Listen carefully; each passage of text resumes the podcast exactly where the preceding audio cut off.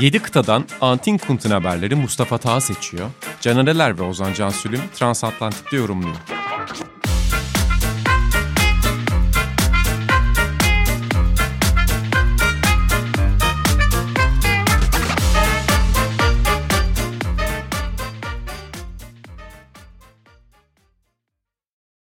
Sokrates Podcast'ten hepinize merhabalar. Değerli dinleyenler, Kastrol Edge'in katkılarıyla sizlere sunduğumuz Transatlantik'in yeni bölümüne hoş geldiniz. Transatlantik neydi, ne değildi diye mutlaka sorular gelecektir. Önce kadrodan bahsedeyim. Ben Deniz Ozan Sülüm. Transatlantik, transatlantik yapan taraf aslında biraz benim. Canereler ve Mustafa Taha'yla beraber sizlerle yeni konular, diğer sporlar ve bir takım haberler konuşacağız yine.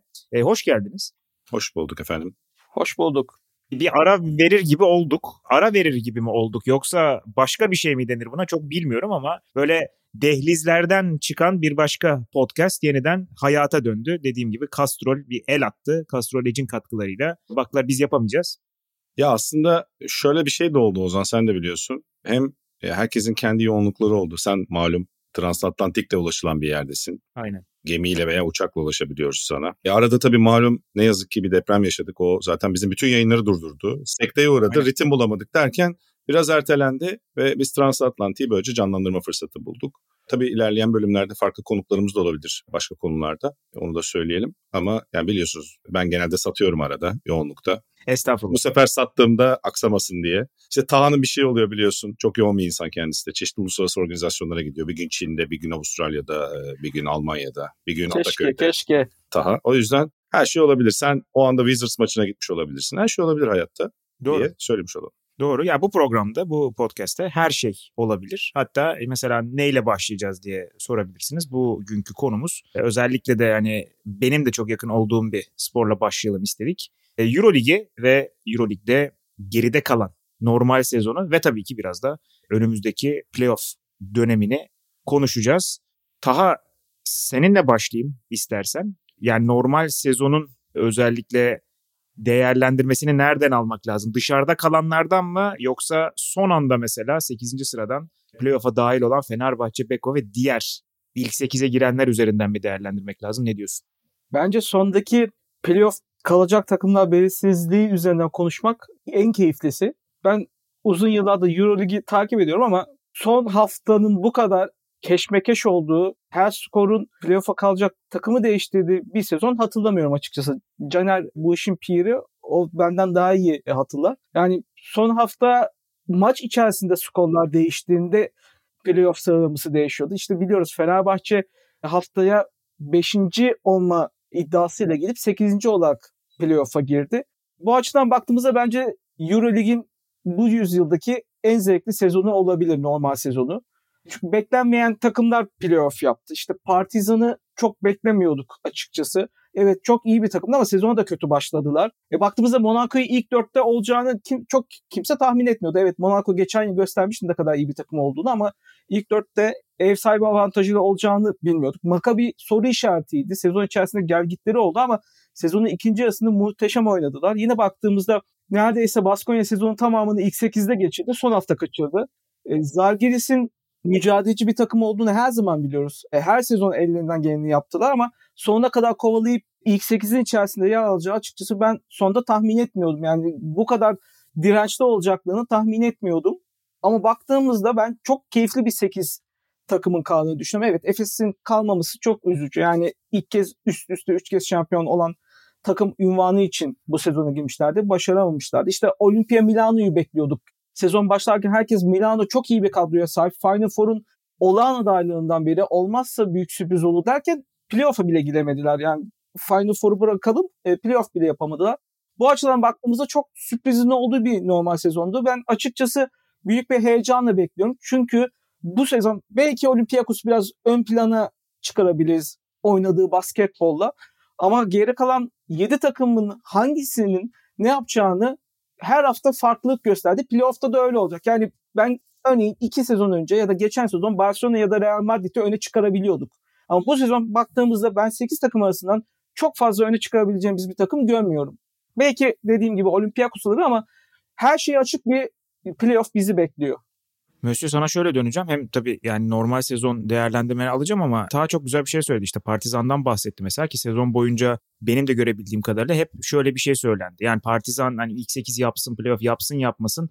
E, Obradovic ve Partizan'ın Euroleague'de olması, buraya ait olması insanlara özellikle basketbol severlere çok iyi hissettirdi. Ben bu hissiyatı aldım özellikle Twitter'dan ki mesela burada da şöyle bir notu söyleyebiliriz. Normal sezonun en fazla seyirci çeken takımı ki zaten o atmosferi hepimiz biliyoruz ayrı ve belki de onların sayesinde son yılların en yoğun seyirci ilgisine sahip olan sezon oldu ortalama olarak. Hani hem biraz onlar üzerinden belki onların ilk 8'e girmesiyle hem de genel düşünceni alayım. Güzel notlar gerçekten. Hem Tağ'dan hem senden. Şöyle ben de destek atayım. Tabii Avrupa basketbolu, Euroleague ekonomik düzlemde tam hala istediği seviyeyi bulmuş değil. Zaten en büyük problemlerden bir tanesi bu. E, bunu bulmaya çalışırken de işte biraz bazı nasıl desem basketbol kültürü, basketbol dehlizleri diyeyim çok derin olan kentlerin takımlarının bir süreliğine uzaklaştığını gördük. İşte eski o 90'lar, 80'ler, 70'ler havasını özellikle 90'lar bizim Avrupa basketbolunu 80'ler sonu 90'lar benim jenerasyonum ve Tanrı jenerasyonu sevdiği dönemden farklılaşma tabii ki farklılaşıyor. Zaman böyle acımasız, değişken. Her şey için geçerli bu. Yani futbol içine geçerli, Premier için her şey için geçerli. Formula 1 içine geçerli. Hangi spordan bahsedersek bahsedelim olimpik sporlar içinde. Ama Euroleague'de şöyle bir enteresanlık oldu. Kendi dengesini mi buldu desem. Bu da tabii ki Rusya'nın Ukrayna'ya girişiyle oldu aslında. Yani Rusya Ukrayna'yı işgal etmesiyle beraber şimdi Rusya'nın ekonomik olarak Avrupa konjonktüründe büyük bir ağırlığı var sporda. Siz de biliyorsunuz. Özellikle de basketbol tarafında. Yani Türkiye ve e, Rusya son herhalde 5-6 yılın en kuvvetli ülkeleri Euroleague ve Avrupa basketboluna para enjeksiyonu açısından. Bununla beraber Rus takımlarının bu işgalle beraber yarış dışı kalması bir anda tabii ki bir takım slotlarını getirdi. Başka takımların girmesi gerekti. Bir. İki, o takımlar genelde paralı ve zengin takımlar olduğu için işte CSK, Zenit, Himki bunlar iyi para harcayan, önemli isimleri aynı anda kadroda bulundurabilen ekipler. Ve bu ekiplerin sonuçta oyuncuları, koçları da ağırlıkla bazıları kaldı. İşte CSK'da falan kalan var bir iki kişi işte Zenit'te ama ağırlıkla da Avrupa'nın diğer takımlarına dağıldılar. Ve enteresan bir şekilde böyle bir yere yoğunlukla dağılmadılar. Parça parça gittiler. İşte Will Clyburn mesela Efes'e geldi onlardan biri. İşte Maccabi Lorenzo Brown alma şansı buldu. Geçen sene Unix kazan. Ben Hinki dedim ya geçen sene Unix kazan. Mesela Rusya takımları yarış dışı kalmasa muhtemelen 3 Rus takımı da zaten CSK garantiydi. Playoff'a kalacaklardı. Geçen sene 8 takım 3 Rus olacaktı. Hem Zenit hem Unix kazandı giriyorlardı ki 1'i 5 1'i 6 girecekti. O vaziyetteydiler. E şimdi o güç diğer takımlara dağılınca işte Virtus Bologna'ydı, Partizan'dı, Maccabi'ydi, Monaco'ydu. Bir anda güç seviyesi, yetenek havuzu farklı dağıldı. Yani belli bir yere kümelenmedi. Bu şey anlatılır yani dünyanın yüzde e, büyük zenginliğinin yüzde 98'ini yüzde 2 nüfus tutar diye. Hani böyle bir şey, ters dengesizlik var. O dengesizlik biraz dengeye kavuştu. Bu da Kaunas gibi, Belgrad gibi, Tel Aviv gibi Avrupa basketbolunun köklü kentlerinin takımlarının biraz daha güçlerini yenilemesini getirdi. Mesela Maccabi de uzaklaşmıştı biliyorsunuz başarıdan. Geçen sene en son bir uzun yıllar sonra ilk defa final şey e, playoff yaptılar. Final Four'dan çok uzaklar o zamandır. Ama işte bu yetenek akımı, dağılımı Rus takımlarından biraz farklılaştırdı ve seyirci açısından da işte Kaunas gibi, Belgrad gibi, Tel Aviv gibi seyirci yoğunluğunun Avrupa basketbolunun tutkuyla sevildiği. Basketbol kentleri bunlar çünkü. Yani bu kentlerin de daha fazla söz sahibi olması ki iki takımla Belgrad bir yandan da söz sahibi oldu yani Kızılyıldız artı Partizan. Yani Stark Arena artı Pionir ya da işte Alexander Nikolic salonu e, müthiş bir hareketlenme oldu Avrupa basketbolu Euroleague'de. Yani bu en önemli sebeplerden bir tanesi. İşte bu rekabetin de artmasını sağladı daha dengeli bir maç ritmi ve takvimi getirdi ve sürprizler de daha çok oldu. Yani mesela ağırlığını koyabilecek güçlü takımlardan Efes dışında Milano, mesela Virtus Bologna iyi para harcayıp fena bir takım kurmadı. Ama onlar da problem yaşadılar. Ya da son 3 yıldır playoff oynayıp Final Four'u son maçlarda kaçıran Bayern Münih de mesela playoff'tan uzak kaldı. Yani mesela ya da bu sene iyi para harcayan Kızılyıldız da mesela işte Campazzo'ya geç kavuştuğu için biraz onun da etkisi oldu. Bir de Vildoza'nın Sonradan açıklamasını öğrendik kız arkadaşıyla ayrıldığı için. Mental problemler yaşamış ve o yüzden kötü. Hakikaten o dönem çok kötü oynadı Vildoza. Sezon acayip geçiriyordu. O bir buçuk ay çok kötü oynadı. Derken Kızıl Yıldız'a mesela playoff dışında kaldı. O yüzden de böyle enteresan bir görüntü oluştu. İşte bu arada bir başka basketbol kenti ve basketbolla yaşayan başka bir yerde Vitoria'da mesela son anda playoff'tan uzak kaldı. O da ayrı bir dramaydı. Ya bu sezon özetinde biraz geçen sene Rusya olayının bu seneye sarkması çok yani tezahürü çok fazla. Onu ekleyeyim. Ta zaten genel olarak özetledi öyle bir şey oldu. Ekonomik düzlemde de biliyorsunuz bu sene Dubai arayışları oldu. O ertelendi. Yani Dubai'den bir takım. Çünkü Euroleague'e bir para enjeksiyonu ayarlanıyor ama Euroleague'in sorunları ayrı konuşuruz. Ve sorunlarından çok homojen bir yapı olmaması. Farklı ülkelerin farklı ekonomik düzlemleri. İşte biz mesela yani euro kurundan para harcıyoruz ya da dolar kurundan. Yani Türk takımlarının harcadığı parayla İspanyol takımlarının harcadığı para aynı düzlemde değil. Onu söylemek lazım. O ayrı bir mesele ama bu sene gerçekten bence de çok rekabetin yoğun olduğu, tahmin edilemezliğin arttığı ki Bence bir sporun veya bir müsabakanın kalitesinin yüksekliği için tahmin edilemezliğinin artışı çok önemli bir unsur. Düşünsene NBA'de her sene aynı takımın şampiyon olacağını öyle bir sistem olsa ki olabilirler çünkü zenginlik para başka bir boyutta, kapital. Ama işte sırf onu engellemek için salary cap gibi başka unsurlar devreye giriyor ve biraz olsun işte draft gibi bir sistem devreye giriyor. Transfer gibi böyle sürekli transfer yapamıyorsun. Belli kaideler var, belli kontratlar var. E bu da birazcık ne olursa olsun farklı takımların öne çıkma ihtimalini arttırıyor. İyi yönetilirse bir takım. Euroleague'de böyle bir kontrol sistemi yok. O yüzden de bu sene biraz böyle bir farklı bir dönem oldu. Seneye aynısı olur mu? Seneye de farklı. Yani mesela seneye belki de üçüncü bir Türkiye takımını göreceğiz. Ama bu sene bence de çok keyifli geçti. Normal sezondan mesela ben ilk 5'i seçerken zorlandım e, ödül verirken. Sezonun MVP'si çok kaliteli, nitelikli bir oyuncuydu Vezenkov. Oyun tarzıyla, bireyselliğiyle değil kolektif yapıya uygunluğuyla göz parlayan bir yıldız oldu. Nereden tutsan hakikaten çok parlak bir sezon. Bir tek bizim için Tağ'ın da vurguladığı gibi Efes'in girememesi. Yani Efes'in o yetenekli kadroyla girememesi ayrı bir test konusu tabii ki. Biraz da herhalde şey diyebiliriz. Yani ha pardon söyle. Galiba geçtiğimiz günlerde okumuştum. Bu yıl Partizan'ın elde ettiği hasılat 5 milyon euroyu bulmuş. Yani seyirci ortalamasında işte Partizan Stark Arena'nın ne kadar doğru olduğundan konuştuk. Öyle bir nokta vardı. Hatta yanlış hatırlamıyorsam Partizan dan yapılmıştı bu açıklama. 5 milyon euroyu bulmuşlar e, bilet satışından elde eden gelir olarak.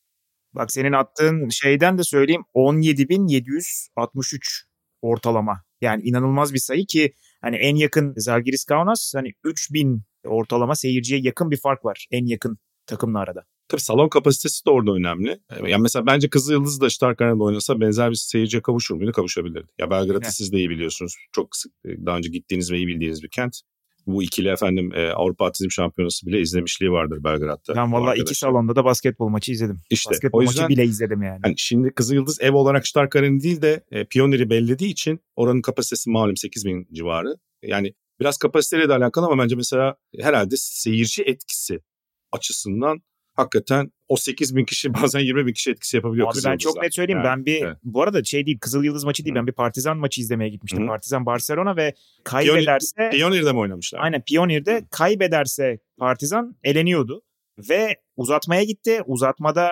Barcelona'da oynayan uzun Hırvat diyeyim kim? Ee, o zaman Tomic. kim vardı? geliyor mu? Ha Tomic. Tomic. Ha? Ante tamam. Tomic. Tomic, Tomic. O Ante Tomic maçı kazandırdı Barcelona'ya. Bir de üstüne tribünlere hareket yaptı. Ben mesela o gün orada öleceğimi düşünmüştüm. Yani o an muhtemelen ben buradan çıkamayacağım falan demiştim. Pioner'in etkisi bence hakikaten Stark'tan daha fazla ama işte tabii gelire daha farklı yansıyor kesin. Hatta ben ayrıntılı vereyim. Kulüp başkanı Ostoya Mijovic RTS'ye açıklama yapmış ve sezonun bu bölümüne kadar 400 bin taraftarın salona geldiğini söylemiş. 2017'de Partizan'ın elde ettiği, bütün sezon boyunca elde ettiği bilet satışından gelir 36 bin euroymuş. Yani 36 bin eurodan 6 yılda 5 milyon euroya gelmişler. Ki orada da mesela hani şey nasıl diyeyim paranın değerini bir kez daha söylemek lazım. Yani sonuçta Avrupa ve Euro ile yaşayan bir ülkede değil. Yani o onun büyüklüğü de bence acayip. Bilet fiyatları hani alım gücüne kıyasla yani böyle bir gelire dönüşebiliyorsa hakikaten müthiş bir iş yapıyorlar. Tabii orada şey de var. Bu sene enteresandır. Mesela Kızılyıldız sezonu da fena girmedi. Hatta işte koç değiştirdiler. Duşko Ivanovic geldi. Galibiyet serisi yakaladılar. Ocak ayı geldiğinde herkes diyordu ki ya biz de aynı şeyi düşünüyorduk. Kızıldız herhalde playoff'a girer üstelik Campasso da geliyor. Hatta bu ya bu takım acayip Final Four'da yapar mı falan deniyordu. Partizan iyi durumda değildi. Problemleri vardı. Özellikle savunma cephesinde. Ritim bulamamışlardı. Abi işte bir buçuk iki ayda Tahterevalli tam tersine döndü yani. Kızıldız problemler yaşadı. Campasso gecikti oynaması ceza aldılar. Tabi orada mali hafif şeyler de var biliyorsun. Soru işaretleri de var. Yani Kızıldız'ın devletten destek alması, partizanın almaması, bütçe problemleri hatta ikisinde borcu olduğu konuşuluyor. Ama sonuçta ben Belgrad'dan iki takımı var olmasını çok olumlu karşılıyorum bir basketbol tutkunu olarak yani. O tutkunun Euroleague'de olması çok önemli. Mali durumu da yüksek tutmaya çalışıyorlar, iyi tutmaya çalışıyorlar ki Obradovic'in de hakeza dediğiniz gibi Euroleague'de olması ve geri dönüşünde yani ben şimdi birazdan konuşuruz. Yani o seri acayip bir seri Real Madrid Partizan zaten. Ona birazdan geliriz. Ben size şeyi sorayım öyle kapatalım normal sezonu. Ya baskı altında gerçek performans desem normal sezonla alakalı ki yani Taha'nın da söylediği işte son maç haftasında her atılan basketle sıralamanın değiştiği bir sezonun kapanışıydı normal sezonda. Baskı altında gerçek performans desem hangi takımı, hangi koçu veya hangi oyuncuyu öne çıkarırsınız? Yani ben takım olarak yani normalde Olympiakos derdim ama zaten Olympiakos bu sezonun en iyisi baktığımızda Jalgiris'i söylerim. Yani sezon başlarken iyi mücadele edeceklerini bekliyordum ama bu kadarını beklemiyordum. Bazı çok kötü maçlar kaybetti. İşte Efes'e 20 sayıyla yenildiler kendi sahalarında. Hani beklenmeyecek derecede kötü mağlubiyetler aldı ama ona rağmen sezonun sonunu getirmeye başladı. Ben o yüzden takım olarak Jalgiris'i söylerim. Ya bence de yılın takımı Jalgiris ama senin sorunun cevabında Taha'ya bir yandan katılıyorum ama bir yandan bir takımı daha öne çıkarmak isterim bu baskıyla oynama meselesinde ve baskı altında iyi performans gösterme. O da açıkçası ben bu sene Maccabi'nin dönüşümünü çok takdir ettim. Ve Maccabi Tel Aviv'de koç Kataş da hep kovulma ve gönderilme tepede böyle gölgeyle dolaşıyordu. Yani demokrasinin kılıcı tepesindeydi. Çok güven duyulmayan bir koç. Belki işte 90'ların ortası sonu oyuncu olarak çok büyük bir yetenekti.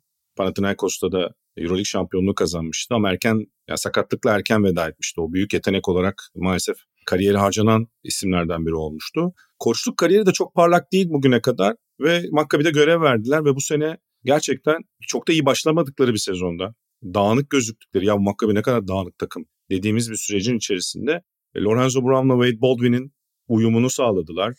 E, ki yani ikisi de kopuk uçurtma olabiliyorlar bazen. E, öyle bir ikili. Oyun kurucu ikilisi. Skorer guardlar. E bir yandan basketbol fundamental bilgileri biraz daha sınırlı uzun oyuncuları vardı. Atlet çok çabuk. Onları da belli bir disipline soktular ve belli bağlantı jel oyuncularıyla beraber öncelikle sadece kendi evinde kazanan bir takıma dönüşmüştü. Kendi evinde kurduğu baskıyla. Deplasmandaki baskıda yıkılan bir takım. Hiç kazanamıyorlardı. Uzun süre deplasman hiç kazanamadılar. Galiba normal sezonda son bölümde kazandıkları 3 ya da 2 deplasman maçıyla da kotardılar. Ve neredeyse ilk dörde giriyorlardı. Yani ilk 8'in dışında kalacağı denilen. Yani Ocak ayında kimse Maccabi'nin playoff'a gireceğine ihtimal vermiyordu açıkçası öyle söyleyeyim. Ve geldikleri nokta 2-2,5 ayda ki o 2-2,5 ayın içerisinde hem Wade Baldwin sakatlık yaşadığı bir dönem hem Lorenzo Brown. Yani takımın ana taşıyıcı iki skoreri. Bu açıdan çok takdir edici performans. Kataş da o baskı altında gerçekten çok iyi iş çıkardı. O yüzden ben Zerginis'in yanına Maccabi'yi de koyabilirim. Baskı altına performans açısından. O zaman playofflara o eşleşmeden mi girelim? Yani Monaco Taha dedi işte geçen seneden getirdikleri bir rüzgar vardı fakat bu noktaya çıkmış olmaları işte ilk dörde girmiş olmaları ayrı bir başarı dedi. E, bir yanda geçen sezondan getirdiği bir rüzgar, diğer tarafta sezon içinde rüzgar almış e, Maccabi eşleşmesi. Onunla başlayalım değerlendirmeye. Bir de şunu ekleyelim bence. Mike James gibi devamlı olarak patlamaya hazır bir bombayla oynuyorsunuz ki sezon içerisinde yaşanan sıkıntılardan dolayı bir maç oynatılmadığını bile biliyoruz. Yani böyle bir bombayla hani sezonu ilk dörtte tamamladı. Bence onu da söylemek gerekiyor. Tabii bir ara Aubameyang muamelesi yapıldı Mike James'e. Yani Arsenal'in Aubameyang'a yaptığı muamele. Chelsea'de mi yapmıştı yoksa son zamanlarda? Ceza Abi, alma. Aubameyang bizden kovuldu. Barcelona'ya gitti. Oradan kovuldu. Chelsea'ye gitti. Chelsea galiba kontrattan çıkamayacağı için kovamıyor. Yani öyle bir durum var. İşte Mike James de hafiften yani çok büyük yetenek e, ama e, Taha'nın dediği gibi hep koç ilişkilerinde, takım ilişkilerinde böyle bir serseri mayın. Peki favori kim? Bence en zor eşleşme olabilir. Yani deplasmanda iyi oynayarak playoff'a gelen bir Maccabi evinde sert oynayan ve her şekilde kazanmayı bilen bir Monaco ve geçen yıl bence oynadıkları Olympiakos serisinden çok sert ve zor bir seriydi. Geçen yıl belki de en zor serisiydi. 5 maça gitti. Hani son maçta muhtemelen Olympiakoslu taraftarlar sahaya falan inecekti o maç. Olympiakos'un galibiyetiyle bitmeseydi bence geçen yıldan playoff'tan da aldıkları tecrübeyle ben Monaco'nun seriyi kazanacağını düşünüyorum ama 5 maçta bitecek bir seri olacağını düşünüyorum bunun. Ya katılmamak elde değil. Benim de en heyecanla beklediğim yani zaten 4 seri var da tabii ki Fenerbahçe Beko'nun kazanmasını dilediğimiz heyecan duyduğumuz bir seri var. Ben onu bir kenara bakarak söylüyorum. Diğer 3 seri arasında böyle en denk, birbirine yakın, hani hangi sonuç olursa olsun aşırı şaşırmayacağımız bir seri. Ama işte 5. maça giderse ben de Monaco'nun çıkacağını düşünüyorum 3-2 ile. Ama ondan önce deplasmanda bir maç çalarsa Maccabi yani asıl ilk iki maç en kritik. Çünkü çalarsa kendi evinde aşırı zor yenilen bir takım Maccabi. Ya boğuyorlar. Hani sen baskı dedin ya. Herhalde e, yıllardır, çok uzun yıllardır, 30 yıldır, 35-40 yıldır Avrupa'da bir mabet, bir kale Tel Aviv basketbol salonu. Şimdi Menora Miftahşim Arena da yıllarca biz onu biliyorsunuz Nokia Arena olarak bildik hani sponsor ismiyle. En büyük baskıyı oluşturabilen yerlerden biri. Orada 3-1 götürebilirler mesela. Yani bence de eğer ilk maçlardan yani iki maçtan birini çalarlarsa Maccabi nasıl orta yolcu bir yorum ama çalamazlarsa bana da 3-2 gibi geliyor. Olsun, her türlü yoruma açık. Şöyle bir heyecan vericiliği var. Basketbol yani özellikle Euroleague'de yetenek havuzu daralmıştı son yıllardan. Bu sene ve son iki senedir özellikle demin de bu konuştuk.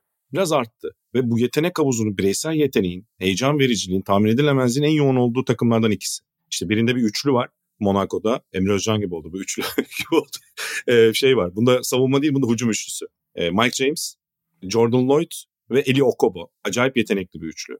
Üçü genelde maça başlamıyorlar beraber. Sonradan Okobo 6. adam olarak giriyor. Bazen üçü oynuyor ama hep bu combo ikili gibi oynuyorlar. Karşılığında da Euroleague'in en tehlikeli ikililerinden biri bu Ed Baldwin ile Lorenzo Brown var. Tabii ki diğer oyuncular basketbol kolektif bir oyun yani takım oyunu. İyi uzun performans, iyi perdelemeler, alçak post ucumları, 3 numaradan bağlantı oyuncuları gibi şeyler çok önemli. Kolektif savunma, iyi geçiş ucumları. Ama bu yetenekler bu tip playofflarda fark ettiriyor.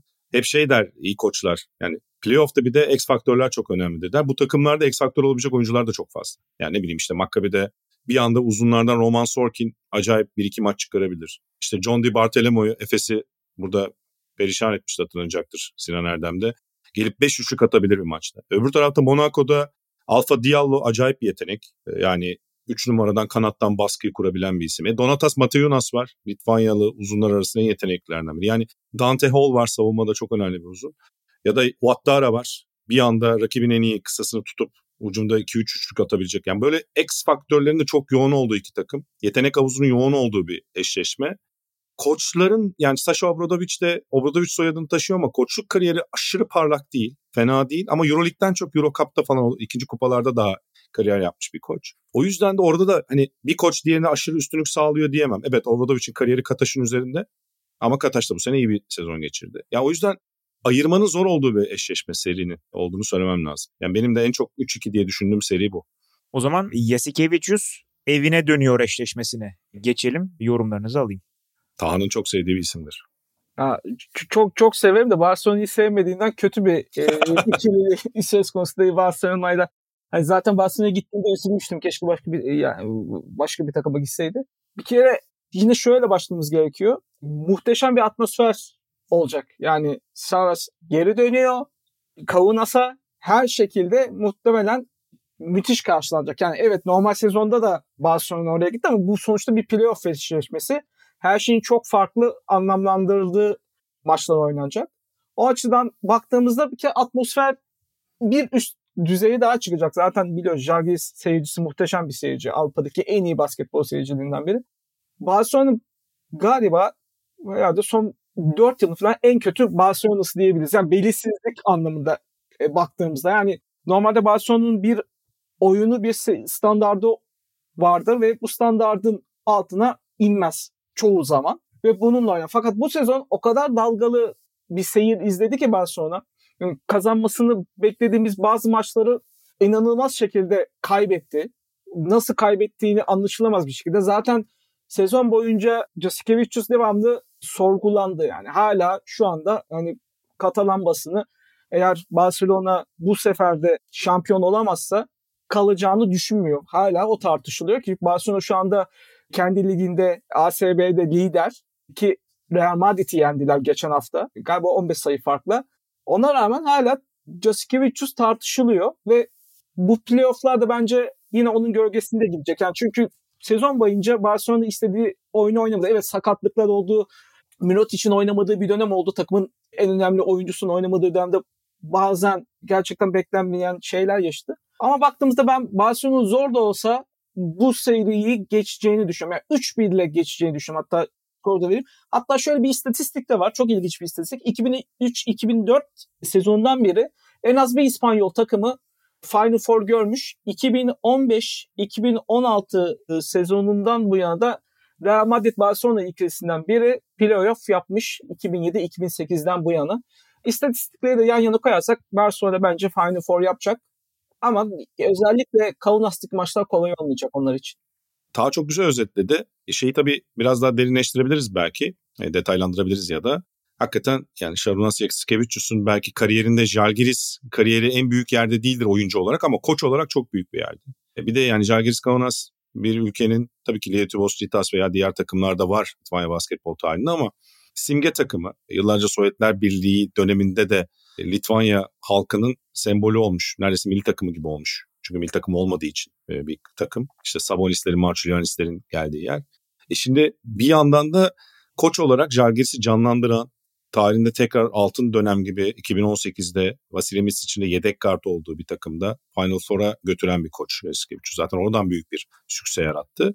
Ve Barcelona'da onun o biraz da köşeli, daha oyuncularına tabii bu tartışılan da bir konu ama özgürlüğü daha az tanıdığı yaratıcı oyuncularına daha spesifik oyunlar üzerinden giden bir Barcelona çok katı savunma oluşturmaya çalışan ucumda da belli set sadece setler üzerinden improvizasyonu yaratıcılığı biraz tahmin edilemezliği azaltan bir takım. O yüzden savunma önlemi almanızın daha nispeten kolay olduğu bir hale dönüşmüştü Barcelona. Zaten o yüzden Final Four'lardaki tek maçlarda problem yaşadılar. Efes'e karşı finalde de. Geçen sene yarı finalde de Real Madrid'e karşı. Ve o nedenle de Tanrı dediği gibi bu sene hatta daha tahmin edilemez bir takıma dönüştü. Bu iyi mi kötü mü? Onu test edebilecek bir takım mı Jalgiris? Yani bir yandan işte bu tarihsel ilişkiler, kişisel bağlar, hani Eskevicius'un bir yandan evine dönüşü gibi, işte Jalgiris'in tekrar playoff'a girişi, Final Four'un Kaunas'ta olması acayip bir motivasyon. Yani normal sezonun son 1-2 ayında belliydi galiba Kaunas ve o dönemde Jalgiris'in performansı inanılmaz arttı. Acayip bir motivasyon olmuştu. Yani şöyle bir yer çünkü Kaunas. Yani Belgrad da öyle ya biraz. Ama Belgrad'da futbolun ağırlığını gene hissedersin bir futbol maçı varsa. Ama Kaunas'ta mesela ya sokakta ben iki kez gittim. Gidersin, yürürsün. Senin başka bir ülkeden olan hemen hangi takım ama futbol takımı üzerine konuşmazlar. Yani Efes, Fenerbahçe, Hatta yani başka takımlar üzerine bile Bahçeşehir hakkında bile fikirler olabilir. Öyle bir basketbol delisi Basketbolla manyağı. Basketbolla yaşayan bir yer yani. Bak klişe gibi ama gerçekten öyle. Ya, tamamen bunun üzerinden kurulu bir kafa yapar. O yüzden de ya, oyuncuların ağırlığı da bu arada Litvanyalılar yoğunlukta. Hani o motivasyonu sağlayabilecek bir şey de var. E koç zaten Litvanyalı Maxivitis ki bence yılın koçu bu arada. Yani onu da ekleyeyim. Normal sezonuna gibi bir not bırakırsak. Yani Bart da hak ediyor Olympiakos'u ama yani gerçekten olağanüstü bir performans sergiledi. Bu kadroyla playoff yapması Zaten çok başarılılar yani. İşte şöyle bir problem var bu seriyle ilgili. Şunu söyleyeyim sadece. Onu bitireyim bağlayayım. Barcelona normalde aslında bu seride baktığında aşırı kuvvetli kalıyor yetenek olarak. Oyuncu kadrolarını koy yani Jalgiris'e çok şans tanımazsın ama Barcelona'nın böyle zayıf tarafları var. Tıkandığı yerler var. Tıkanabilen bir takım. E, motoruna çomak sokabiliyorsun yani pistonlar dönmemeye başlayabiliyor. E, ve Jalgiris'te çok böyle hani ya bir şey vardır böyle bir türlü kurtulamazsın. Böyle bir arı gelir. Hani kurtulamazsın abi. Seni bir saat boyunca hani derbeder eder. Anladın mı? Öyle bir takım Jagiris kalmış. Yani maçı son bir dakikasında bile perişan eden bir takım. 10 sayı geride olsa bile. Yani o yüzden de o mücadeleyi bırakmayan çok sert oynayan. Buradaki sertlik dozajı, düşme eşiği, yılma eşiği çok önemli olacak. Yani Barcelona'nın seriye girişi çok önemli olacak. Seri ritmini belirlemek. Şöyle bir örnek vereyim. Geçen sene değil iki sene önce Zenit az daha eliyordu Barcelona. 3-2 bitti. Ve Barcelona çok kuvvetliydi. Herkes seride Barcelona'yı çok önde görüyordu.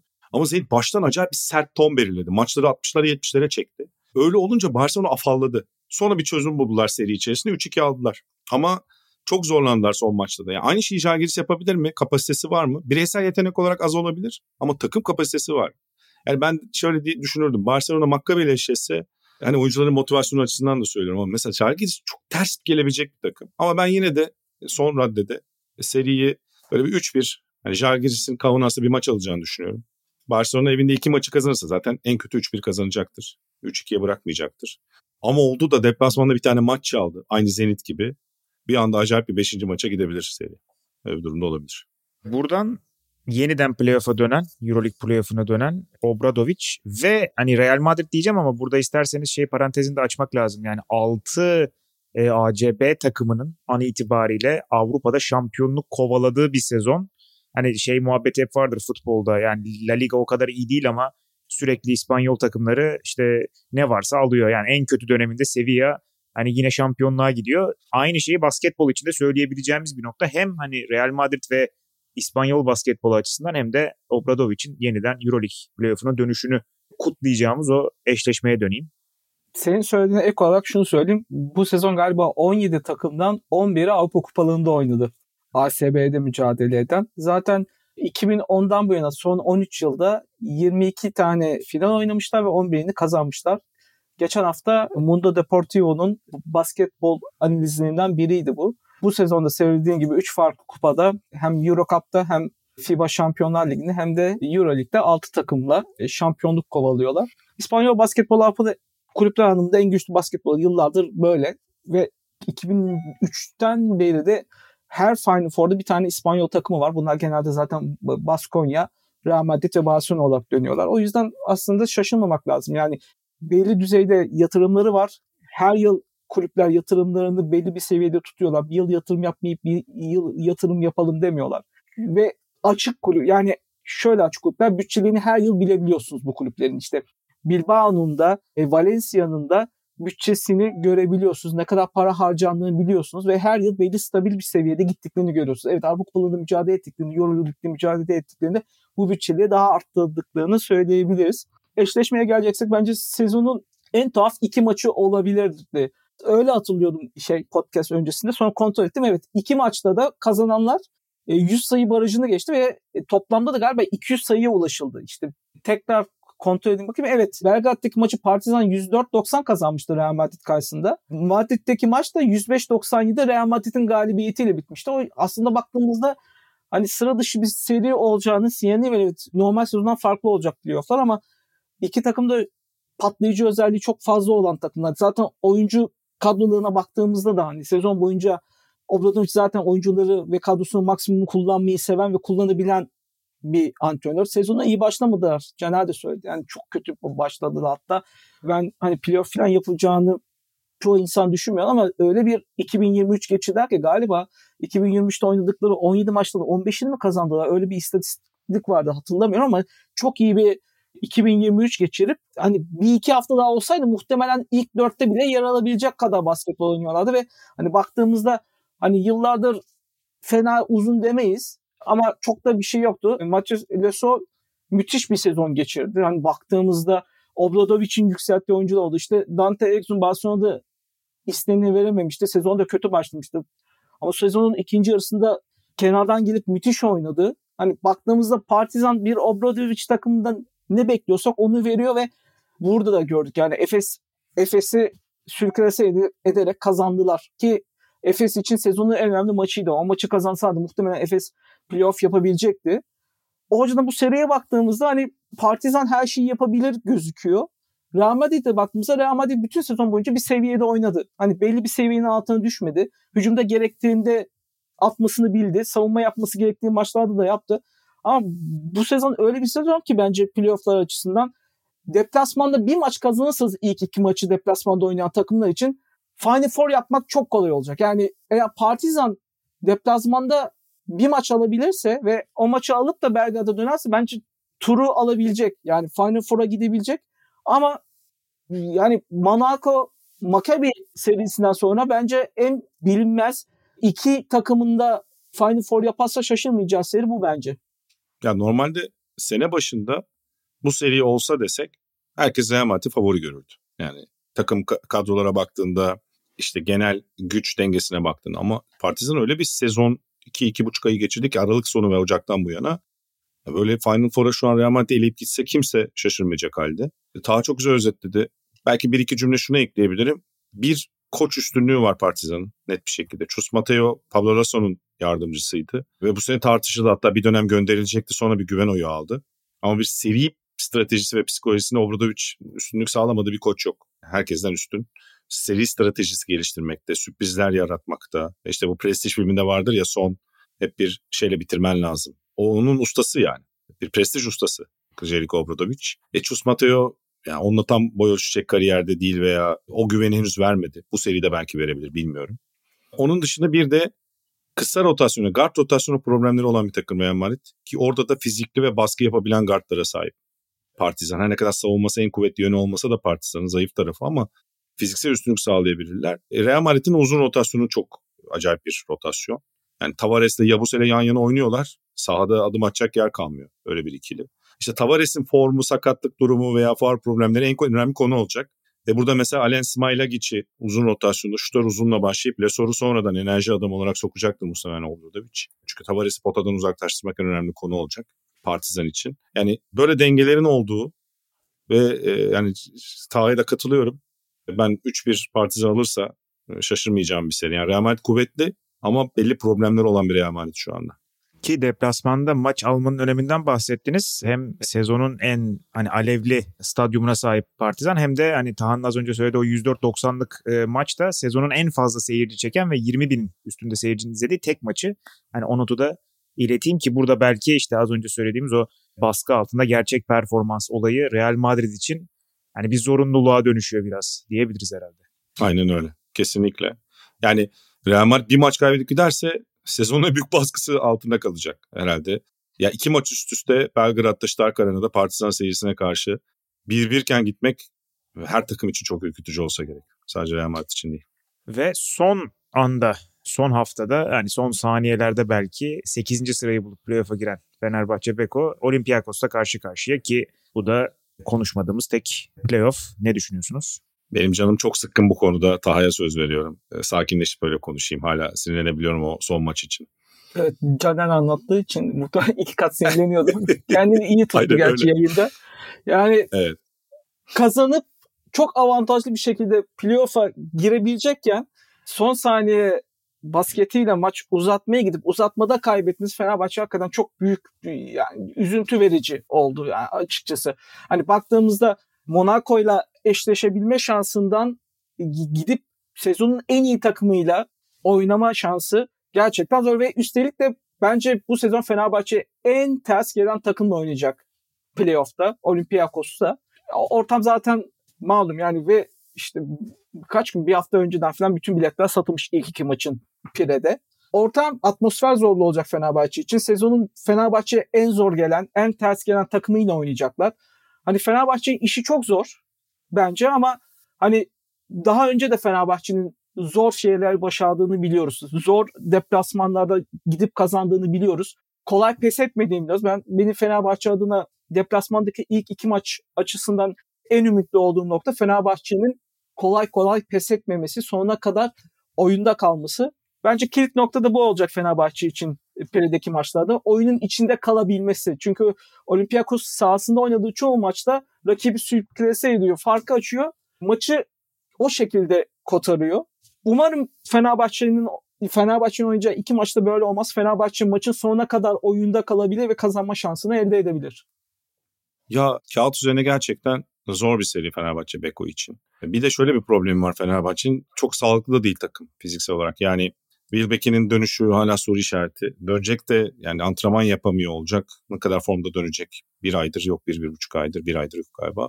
E Devin Booker yok. Dönemeyeceği söyleniyor uzun rotasyonunda. Şimdi çok kritik iki isim yok. E, o yüzden de Gudur için de bir problemi vardı. Ne durumda bilmiyorum. Yani ne kadar sağlıklı oynayacaktır ama yani randıman önemli burada. Formda olma seviyesi önemli. Tabii ki şeye katılıyorum Taha'ya. Fenerbahçe Beko çok mücadeleci, sert. Bu sene kimliğini fiziksellik, sertlik onun üzerinden ucuma taşıdığı yani savunmadan devşirdiği enerjiyi ucuma taşıyan bir takım kimliğiyle e, yer aldı. Olympiakos'ta bir yandan çok güçlü ama zaafları da olan bir takım. Belli yerlerde işleyen motoru durdurabiliyorsunuz. Öyle her maçı herkes domine ederek bir ligi birinci bitirmediler onu da söyleyeyim. Sorunları da olan bir takım zaman zaman. Yani mesela kısa rotasyonunda Sulukas zaman zaman çok sakar maçlar oynayabiliyor kenardan gelip ve onunla bitirmeyi tercih ediyor Barsokas ana rotasyondaki Volkap'ın ucumda zaman zaman sınırlılığı söz konusu. Yani akıllı savunma, akıllı stratejiyle belli eşleşmeleri doğru yönetebilirseniz krize sokabileceğiniz de bir takım öyle şey değil. Ama ne olursa olsun kağıt üzerinde Olympiakos favori. Buradan yani deplasmandan maç çalmak üzerine en çok kullandığımız kelime herhalde o deplasmandan maç çalmak ilk iki maçtan. Fenerbahçe Beko'nun hedefi bu olacak. Bunu ilk maçtan yapabilmek. Yani bir sürpriziniz kartınız varsa çünkü ikinci maçta oynamak onu çok zor.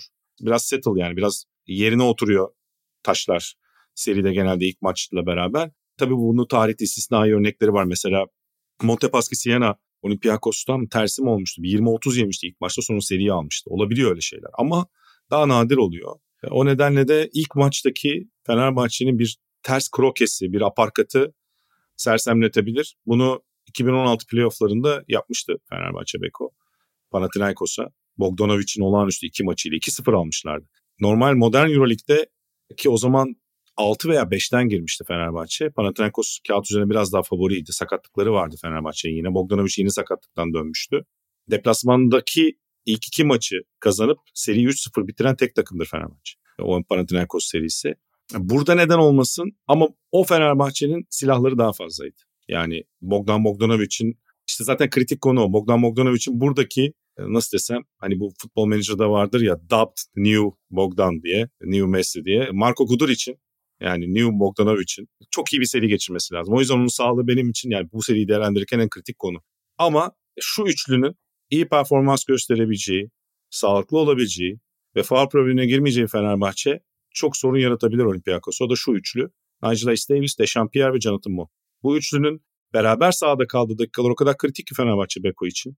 Çünkü kanattan fiziksel üstünlük sağlayabiliyorsun. Uzun rotasyonunda da olağanüstü bir silahım var Motley ile. E, ama işte faal problemleri, sağlık, sahada kalabilecekleri süredeki verimlilik bu üçlü serinin Fenerbahçe adına bence asıl kaderini belirleyecek üç. Ne kadar sahada kalabildiklerinden bahsediyorum beraber. Bu arada Cader'in Montepaschi Siena göndermesini de detaylandırayım. 2011 playoffları Aynen. ilk maç 48 sayı fark yiyor Montepaschi Siena. 48 değil mi? Acayip. 89-41. İkinci maçta 17 sayı fark atı, atıp seriyi 1-1'e getiriyor ve Siena'da iki maçı kazıp 3-1'le Final Four yapıyorlardı. Ya sağ Yani- avantajı Olympiakos'tayken. Evet. Ki o dönemler hani Olympiakos'un hakikaten Olympiakos oldu. Panathinaikos'un Panathinaikos oldu. Tabii. Devamlı olarak Olympiakos Panathinaikos Final Four'larını gördüğümüz sezonlar. Yani şimdi Tabii. de evet Tabii. hani Panathi- Olympiakos güçlü ama o zamanlar Yunan basketbolu kulüpler seviyesinde hakikaten zirvedeydi. Ki o Siena'da ya şimdi garip bir benzetme olacak da takım kolektifliği yapısı olarak hafif şeyi andıran bir takımdı şu anki Fenerbahçe'yi. Zaten o takımın koçu Pjanic hani sonra Fenerbahçe'ye gelmişti. Ama yani işte Bo McCaleb guard'tı falan e, hatırlanır. Bu Fenerbahçe'de o kolektif yapısıyla bir sorun çıkarır mı? Tabii ilk maçı 48'e kaybetmesin aman. Yani o psikoloji aynı şey olmayabilir. Ama işte ilk maçı öyle farklı kaybedince iki- ikinci maçta bazen şey vurma şansı oluyor. Benim dediğim şu denklem. İlk maçı 1-2 yani vurup sürprizini yapıp 1-2 sayıyla kaybettiğinde orada çok zor oluyor ondan sonrası. Çünkü sen o takımın hani poke the bear derler ya işte bu Dylan Brooks, LeBron James muhabbetinde çok konuşuldu. Acaba ayıyı uyandırma diye ya da Yani Uyuyan ayı- ayıyı ayıyı avlayacaksan uyandırmadan avla diye. bu, burada Fenerbahçe'nin tabirin mazur görün. Yani bu bir deyim sonuçta. Ayıyı uyandırmadan avlaması lazım hocam. Yoksa The Revenant'taki gibi aman hocam sıkıntı olabilir. O yüzden de bunu yapabilecek güçte mi Fenerbahçe? Bence hala var o güç. O kapasitesi var. Yaparsa paketleyip Final Four'a gidebilir. Umarım öyle olur. Var mı ekleyeceğiniz bir şey? Bir şeyi hatırlatmak gerekiyor. Yine Caner'in dediğine şimdi şey laf lafı açıyor gibi oldu da geçen yılda Olympiakos Monaco'yu ilk maçta 17 sayı farkla yenmişti. Sonra ikinci maçta bu sefer kendileri farklı yendi galiba 15-16 sayı farkla. Hani son maçı bir sayıyla kaybetmeseydi Monaco Final Four yapacaktı. Kendi sahasında bir sayıyla kaybedip Doğru. gidip ki 5. maçta galiba son 3 dakikaya kadar başa baş gitmişti ki e, Olympiakos taraftarı bayağı oyuna müdahil olmuştu sağ kenarından. Hani baktığımızda aslında geçen yıl bunun bir örneği var. Fenerbahçe niye yapmasın? Doğru. Hatta ya geçen seneki Olympiakos kadro olarak daha da güçlüydü gerçekten Monaco'ya karşı. Güzel örnek bu da. Ya bunlar bize umut veren örnekler ama işte sahada bitiyor tabii. Yani favori Olympiakos olabilir ama neden olmasın örnekleri bunlar biraz. Yes, aynen hocam. Güzel. O zaman ağzınıza sağlık diyeyim ki Euroleague bölümünü böylece kapatmış olalım. Hem normal sezonu hem de işte playoff eşleşmelerini konuştuk. Daha fazlasını da sezon e, ilerledikçe yine başka bir transatlantikte konuşuruz. Ama yavaş yavaş Castrol Edge'in işbirliğiyle sizlere getirdiğimiz transatlantiğin yeni bölümünün sonuna geldik. Ağzınıza sağlık. Senin de baskı altında iyi bir Fenerbahçe performansı bekliyorum hocam. Bununla bitirelim. Güzel. Güzel. Tabii ekleyeceğiniz bir şey var mıdır? Caner'e katılıyorum. Umarım baskı altında Olympiakos'la şok eden bir Fenerbahçe izleriz ve buraya en azından bir galibiyetle döner. Fenerbahçe'ye başarılar dileyerek yavaş yavaş programın sonuna gelelim. Yeniden başka bir konuyla e, tekrar görüşmek dileğiyle Transatlantik'te. Şimdilik hoşçakalın.